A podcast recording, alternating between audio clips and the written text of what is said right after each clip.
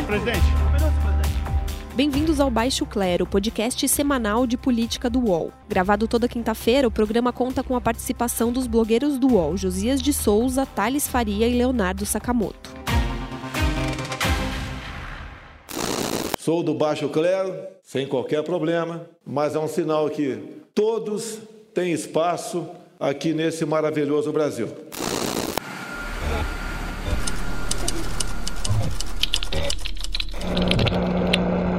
Gustavo Cruz Xavier, 14 anos. Denis Guilherme dos Santos Franco, 16. Marcos Paulo Oliveira dos Santos, 16. Denis Henrique Quirino da Silva, 16. Luara Vitória Oliveira, 18. Gabriel Rogério de Moraes, 20. Eduardo da Silva, 21. Bruno Gabriel dos Santos, 22. Mateus dos Santos Costa, 23. Bem-vindos ao programa Baixo Clero, o podcast de política do UOL. Meu nome é Josias de Souza, sou blogueiro do UOL, falo de Brasília. Junto comigo, outros dois blogueiros da casa. Em Brasília, Thales Faria. Tudo bem, Thales? Tudo bem, Josias? Tudo ótimo. Em São Paulo, Leonardo Sakamoto. Tudo certo, Sakamoto? Tudo bem, Josias? Tudo bem, Thales? Tudo ótimo. Muito bem. A, a ação policial que resultou na morte de nove pessoas num baile funk, numa madrugada de domingo, na favela de Paraisópolis, em São Paulo, se impõe como um assunto obrigatório. Nas pegadas desse massacre eh, de São Paulo, a promotoria do Rio de Janeiro denunciou o policial militar Rodrigo Soares pela morte da menina Agatha Félix, menina de oito anos, eh, morta no complexo do Alemão em setembro. Os dois fatos envolvem ações desastrosas de policiais militares.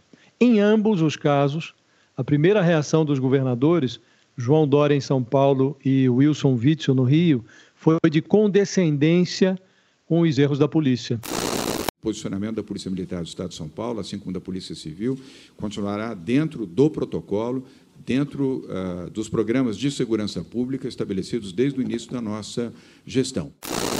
Se nós não tivéssemos trabalhando da forma como as polícias estão trabalhando, teríamos hoje quase 800 pessoas mortas. Nós não estaríamos com índices de criminalidade e reduzindo cada vez mais próximos de patamares civilizatórios. Tudo isso ocorre contra um pano de fundo marcado pelo debate sobre o excludente de ilicitude, que é uma proposta do presidente Jair Bolsonaro eh, que permite a juízes reduzir à metade ou até perdoar as penas de policiais que matam movidos por, entre aspas, excusável medo, surpresa ou violenta emoção. A Câmara acaba de aprovar o pacote anticrime do ministro da Justiça, Sérgio Moro, e excluiu desse embrulho uma série de artigos, entre eles essa ampliação do direito à legítima defesa que se deseja atribuir aos policiais. Thales, você acha que esses episódios que ocorreram em São Paulo e no Rio de Janeiro, que não são episódios isolados, eles ajudam a enterrar esse excludente de ilicitude no Congresso? Eu lembro que quando escrevi pela primeira vez um título com excludente de ilicitude, um editor reclamou, não sem razão, Thales, eita expressão ruim para o nosso leitor. Você vê que o tempo passou e agora os editores não reclamam mais. Bolsonaro, Sérgio Moro e seus aliados têm insistido tanto em aprovar um projeto nesses termos que quase todo mundo já sabe o que é. O governo Bolsonaro insiste na tese, mas o Congresso resiste. E resiste por quê? Porque é grande o temor de se entregar um armamento desses em mãos erradas. Esse caso de Paraisópolis torna premonitória aquela declaração em 1968 do então vice-presidente da República, Pedro Aleixo, ao Marechal Costa Silva, quando a ditadura decidiu criar o ato institucional número 5, famigerado AI-5.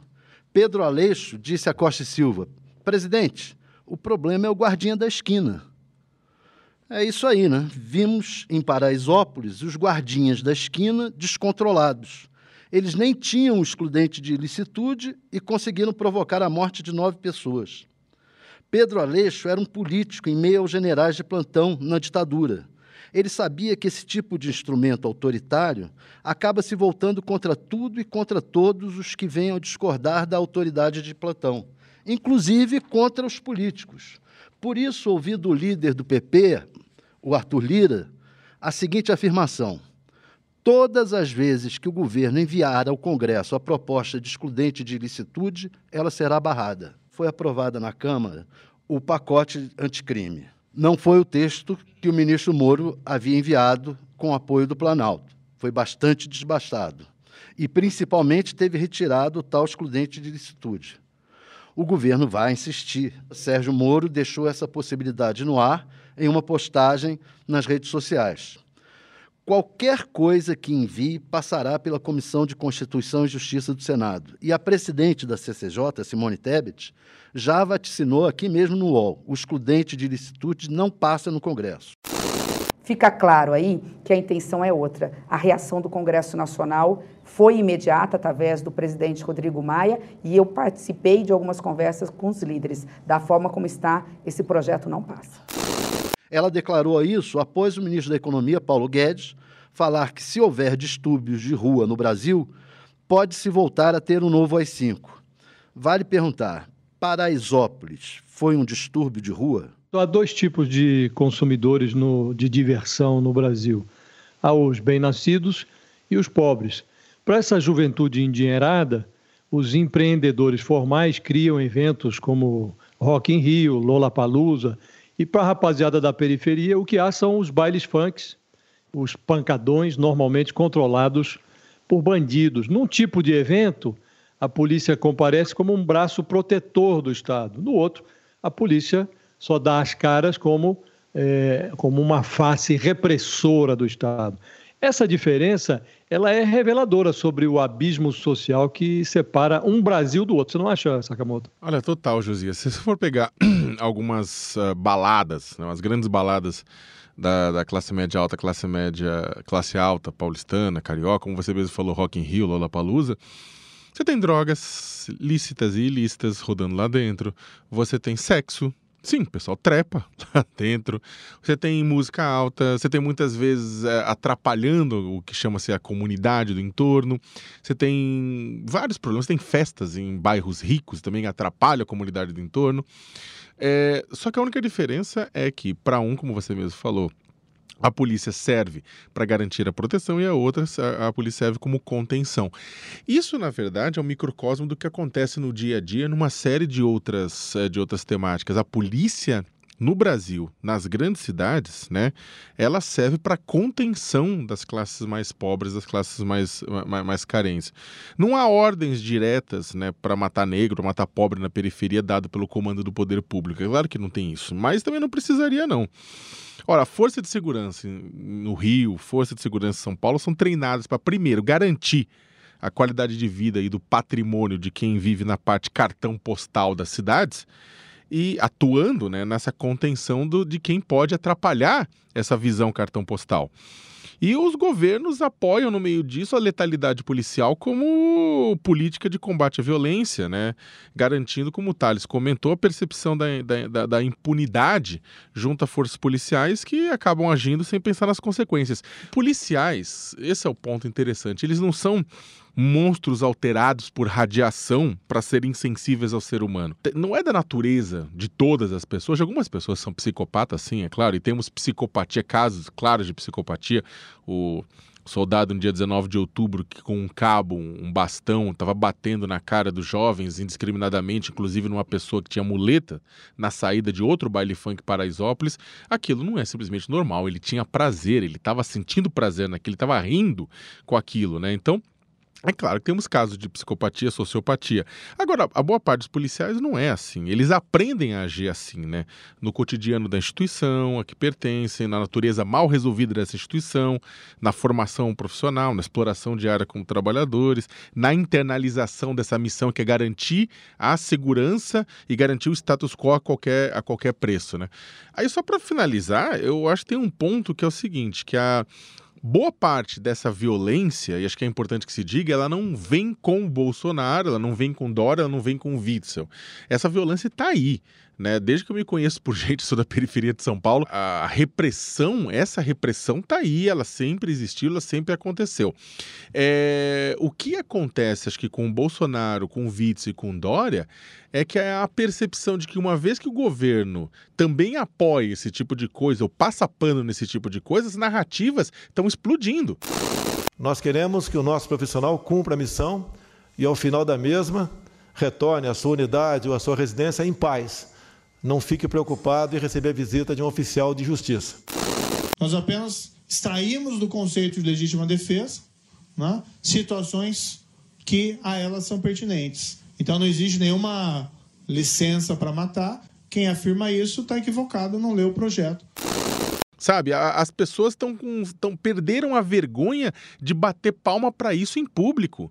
Você vê, tipo, nas redes sociais, nas matérias relacionadas às mortes dos nove jovens, a gente imagina que na, nas caixas de comentários dos grandes portais aquilo sempre foi, é, sempre seria uma resposta, seriam bizarras, mas parece que o pessoal perdeu todo o pudor de fazer comentários aplaudindo isso em público. Não, que bom, estão garantindo a ordem, estão garantindo o silêncio, né? Então eu acho que realmente com os governos que autoritários que, que chegaram ao poder no final do ano passado, a gente teve uma mudança, não uma chegada dessa violência que ela sempre esteve aí, mas uma tentativa de normalização. É o Nelson Rodrigues, os idiotas perderam a vergonha. É, me chamou a atenção também uma a primeira reação do governador João Dória a esse massacre lá de Paraisópolis. O Dória não chega a, a ecoar o discurso é, do tipo do Witzel, é, do tiro na cabecinha, ele é mais sutil. Mas, é, num primeiro momento, ele comprou integralmente a versão do, do da PM, segundo a qual ali houve uma, uma ação dos policiais que estavam perseguindo bandidos numa moto e os bandidos atiraram e os policiais invadiram porque é, estavam perseguindo os bandidos e os, o, as imagens que eram divulgadas é, sucessivamente iam desmentindo essa versão oficial da PM. Né? E depois o, o, o governador, né, também nessa primeira reação, o Dória disse: ah, esse baile funk ele não deveria nem ter ocorrido porque é ilegal e fere a legislação municipal. Ora, esse, esse pancadão de Paraisópolis, ele existe há sete anos. Reúne ali coisa de 5 mil pessoas.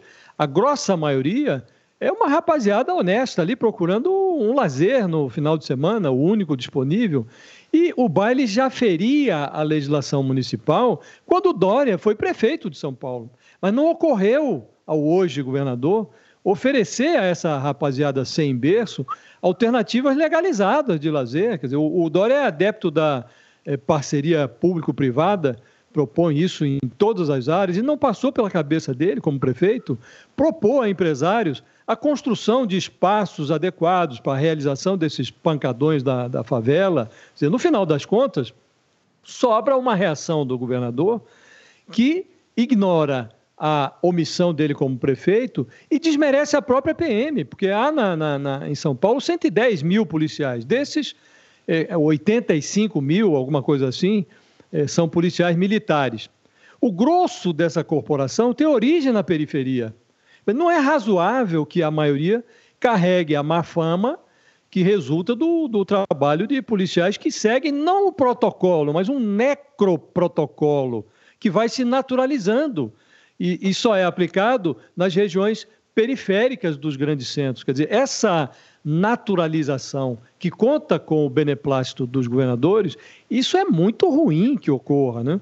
Eu, eu fico numa dúvida, Thales, se diante desse cenário, se haveria alguma chance de o presidente Bolsonaro fazer algum tipo de reflexão para abandonar essa é, essa política de segurança pública dele, baseada no, em todo o poder à polícia, é, até em detrimento dos direitos humanos ou de qualquer noção básica de direitos humanos. Você acha que há alguma chance de modificar, não? Não creio e não é o que eu tenho notado, Josias, nas conversas. Se você notar, é, eu citei aí o caso do Sérgio Moro, que logo após a aprovação do pacote anticrime, declarou que tem que que tudo bem, festejou a aprovação do pacote, mas que tem alguns pontos que tem que ser revisto. O que, que ele quer ali? Ele quer tentar recolocar o excludente de licitude. Quer dizer, não há uma mudança, qualquer mudança. E isso, se você pensar, se você olhar, você pode dizer assim: é, o, o Moro é, não é, é dos mais letrados dos bolsonaristas, né? talvez dos mais moderados. Então, não, não, existe, não existe nenhuma força dentro do bolsonarismo que esteja, nesse momento, é, discutindo rever posições. Aliás, quem tentou rever posições mais radicais foi excluído. Né? O, você vê o caso do Alexandre Frota. Tudo começou com Alexandre Frota fazendo uma crítica ao setor de cultura porque estava ferindo os amigos dele, é, desse setor, que queriam ir a Cannes. A briga dele começou aí, o rompimento dele com Olavo de Carvalho, com essa turma, começou aí. Então, não existe espaço, no momento, para moderação. O Thales mencionou o Sérgio Moro. O Sérgio Moro fez um comentário né, sobre o episódio de São Paulo e ele foi numa linha que me pareceu uma linha aparentemente adequada. Né? Ele disse que houve ali uma falha de protocolo, né?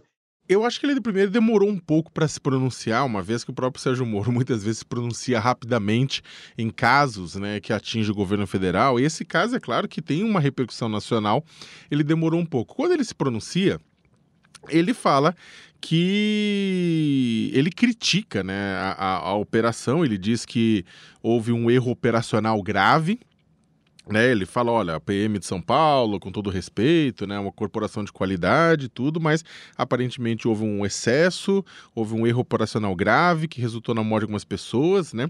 Só que se você for perceber, tanto no discurso do Moro para esse caso de Paraisópolis, quanto no discurso do Moro com relação à menina Agatha Félix, que ele também cita na mesma discussão, ele usa os dois casos, né? Ele se pronuncia para tentar desvincular esses casos da questão do excludente de ilicitude né, ele fala, olha, em nenhum momento, aspas, aspas do Moro, em nenhum momento ali existe uma situação de legítima defesa, então não se aplicaria, né, não se aplicaria o dispositivo do excludente de licitude, né. Ele fala, ó, não é uma legítima defesa, então esses dois casos estariam fora. Só que o que o, o, o, ou seja, o ministro ele se pronuncia é, concordo, a declaração dele, olhando ela individualmente, analisando separadamente, concordo, é uma declaração é, razoável, uma declaração que cabe ao ministro da Justiça, sim, né? E é, nesse ponto acertaria. Agora, se for colocar essa declaração num contexto maior, você vê que ele, ele, ele vem a público para tratar dos dois casos juntos para dizer: ó, não tem nada a ver com o meu projeto. Meu projeto é legal e até hoje ele continua lutando, né? Como o Thales mesmo falou, ele, ele fala que bom que aprovou, mas tem mudanças que podem ser feitas e a gente quer que sejam feitas, né? O plea bargain, o excludente de licitude, a questão da, da condenação em segunda instância. Agora, é, ele fala, o Moro fala da questão da legítima defesa, mas é, ele não comenta a questão da pessoa pode estar sobre forte emoção, né? Isso ele não comenta. Porque, tecnicamente, a defesa do soldado, do cabo, no Rio de Janeiro, que atirou, é, deu o um tiro que acabou matando a, a menina Agatha Félix, né? É, é, a, a, a, defesa dele também já começa a citar essa questão de que, ah, mas ele estava sobre forte emoção, de que um amigo havia da corporação havia sido assassinado na comunidade no dia, nos dias anteriores, então ele estava com a cabeça muito pegando fogo. E olha que interessante também, nos dois casos, seja no caso da Agatha Félix, seja no caso de Paraisópolis, a desculpa da polícia foi: havia dois homens numa moto que, é, que e, e, a ação policial foi originalmente causada contra esses dois homens supostamente criminosos em uma moto. As duas histórias têm dois homens numa moto que é, leva a polícia a agir e a polícia acaba uh, causando um dano colateral, né? Então é o seguinte, é, é entende-se que o ministro também defendeu o dele nessa, né? Eu queria colocar também uma coisa sobre esse do Moro, que é o seguinte: é lembrar que tanto o Dória quanto o Witzel se colocaram como possíveis candidatos à presidência contra o Bolsonaro. As declarações do Moro têm sido sempre, de certa maneira, políticas. Ele tem feito declarações amenizando qualquer problema em relação ao Bolsonaro e dando uma fisgadinha nos adversários, sempre que possível. Nesse caso, acaba sendo uma forma de dar uma fisgadinha no Dória e uma fisgadinha no Witzel. A gente está aí na antessala de eleições municipais. Né? Eu acho que é muito improvável que esse assunto é, sofra uma mudança de rumo. É muito, muito provável que os candidatos a prefeito, é, embora não tenha muito a ver com essa questão da, das PMs, da Polícia Civil, porque isso não é coisa de prefeito, né? prefeito tem guarda municipal, mas acho que esse debate sobre segurança ele vai estar presente também na campanha municipal. E eu estou tentando entender por que é que os políticos têm tanta obsessão por essa, essa pregação de uma repressão policial mais violenta. Fui buscar uma pesquisa do Datafolha. É, a pesquisa não é recente, mas é a que tem dados mais recentes sobre essa matéria que a gente está discutindo. Eu vou mencionar os dados só para que os nossos ouvintes reflitam sobre eles. A pesquisa do Datafolha, que é de novembro de 2016, ela expõe um paradoxo. Todos os, os, os entrevistados, ou a maioria dos entrevistados, é, tinha um certo receio da ação policial. É, impressiona muito a quantidade de brasileiros que temiam naquela ocasião, não creio que isso tenha se alterado desde então, temiam ser assassinados, 76%. Temiam ser agredidos por bandidos, 85%.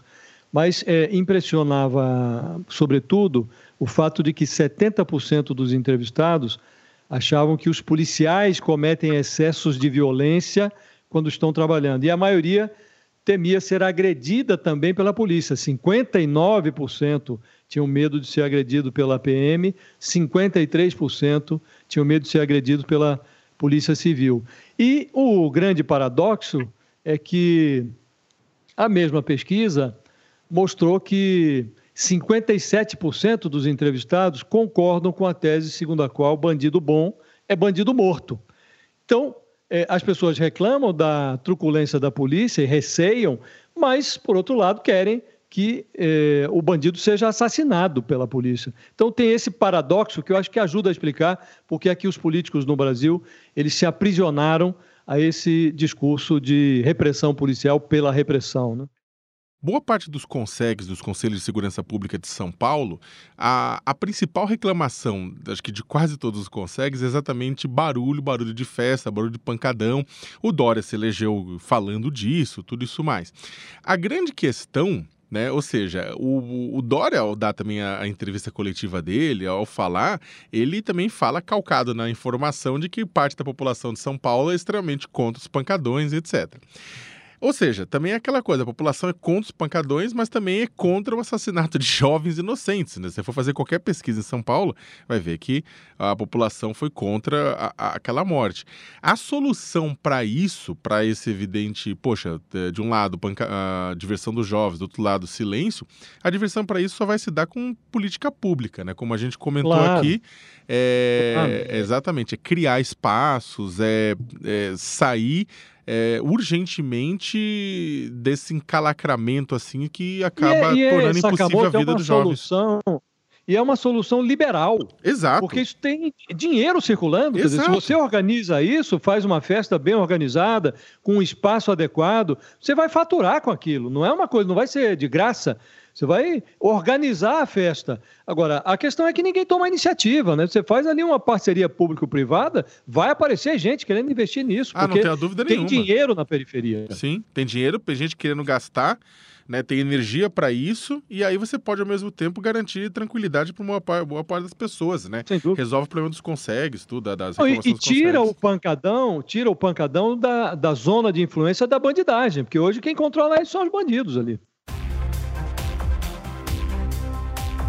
Os podcasts do UOL estão disponíveis em todas as plataformas. Você pode ver a lista desses programas em uol.com.br/podcasts.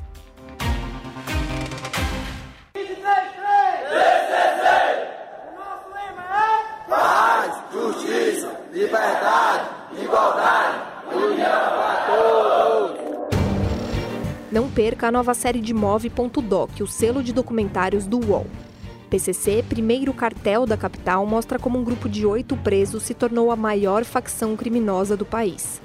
Para assistir, acesse wall.com.br/move. Nesse bloco, nós vamos responder as perguntas dos nossos ouvintes. Eu lembro que vocês podem fazer comentários no Instagram, é, ou nas redes sociais do UOL, usando hashtag Baixo Clero. Vamos então às perguntas.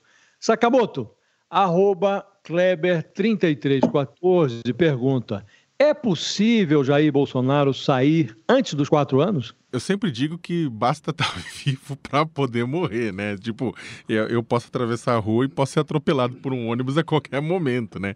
Então, ou seja, o imponderável, ele é claro que acontece, ainda mais é, considerando que o roteirista dessa porno chanchada chamada Brasil é muito louco, né? Então, acontecem coisas, mudanças, né? Agora, se for considerar condições ideais de pressão e temperatura, considerar como estamos hoje, é bem possível que o presidente continue, né, termine seu mandato. A economia, que é o grande ponto dessa história inteira, ela não está aquela maravilha, bem pelo contrário, mais de 12 milhões de desempregados, 11,6% de desemprego, ainda está uma tristeza muito grande. É, contudo, né, ela vai, o desemprego vai caindo lentamente, muito com base em trabalho precário, mas vai caindo muito lentamente. A economia vai crescendo lentamente, um pouquinho melhor do que no, no ano passado, uma perspectiva melhor mais para frente. Ou seja, o Brasil vai se arrastando né, uh, durante os próximos quatro anos. Se a economia crescer acima de 2%, 2,5% ano que vem, também não tem, não é uma maravilha, porque a gente está numa depressão saindo de uma depressão gigante, o crescimento tinha que ser maior, mas vai levando, né? Até porque a população também, a, o impeachment, com o impeachment da Dilma, ele esgarça muita coisa, a população fica cansada, tudo isso mais. Não vemos mobilizações, né? O que seria capaz de tirar um presidente seria mobilizações de rua, é, mudando a, a balança no Congresso Nacional. O que temos é que vamos, é que pelo andar da carruagem do próprio Congresso Congresso Nacional e da relação estabelecida com o presidente, veremos mais três anos de um governo que vai ser é, é, emparedado pelo Congresso, pelo Supremo Tribunal Federal. Agora, sair, sair, não vejo possibilidade, bem pelo contrário. Há a possibilidade de se ele conduzir tudo e depois se galgar no antipetismo, dependendo do que aconteça nas eleições de 2022, inclusive de ser reeleito. Thales, é, arroba Fê underline Plima indaga. Joyce Hasselman não pode ser punida por saber dos esquemas de fake news? Olha, Josias, só se ela fosse o Lula e o juiz fosse o Sérgio Moro. Aí ela. Aí ela. Aí ele puniria a deputada por saber, mas normalmente à luz da jurisprudência, não se tem punido deputados por saberem irregularidades dos outros. Falando sério, nesse caso, só se ela tivesse participado e ela jura que não atuou nas fake news. Assim como quem produziu dificilmente a acusará. Estaria admitindo sua própria culpa. Eu acho que vai ficar tudo por isso mesmo. Muito bem. O arroba João Bruno 93 pergunta: podemos dizer que o relacionamento entre Brasil e Estados Unidos é um relacionamento abusivo? Eu respondo que sim. É, o anúncio feito pelo Donald Trump de que a Casa Branca vai sobretraxar o aço e o alumínio que o Brasil e a Argentina vendem para os Estados Unidos teve um, um efeito de uma paulada sobre as relações pessoais que o Jair Bolsonaro alega, julga, imagina manter com o presidente americano. O Bolsonaro já disse que ama o Donald Trump, mas diplomacia não é coisa para amadores. Em condições normais, é, a relação pessoal do Bolsonaro com o Trump deveria ser regulada pela Lei Maria da Penha. Mas nessa briga dos Estados Unidos com o Brasil, quem apanha, na verdade, não é o Bolsonaro, é o interesse nacional. O, o presidente brasileiro desenvolve uma diplomacia eh, personalista que prejudica o interesse nacional. Chegamos ao fim de mais uma edição do Baixo Clero.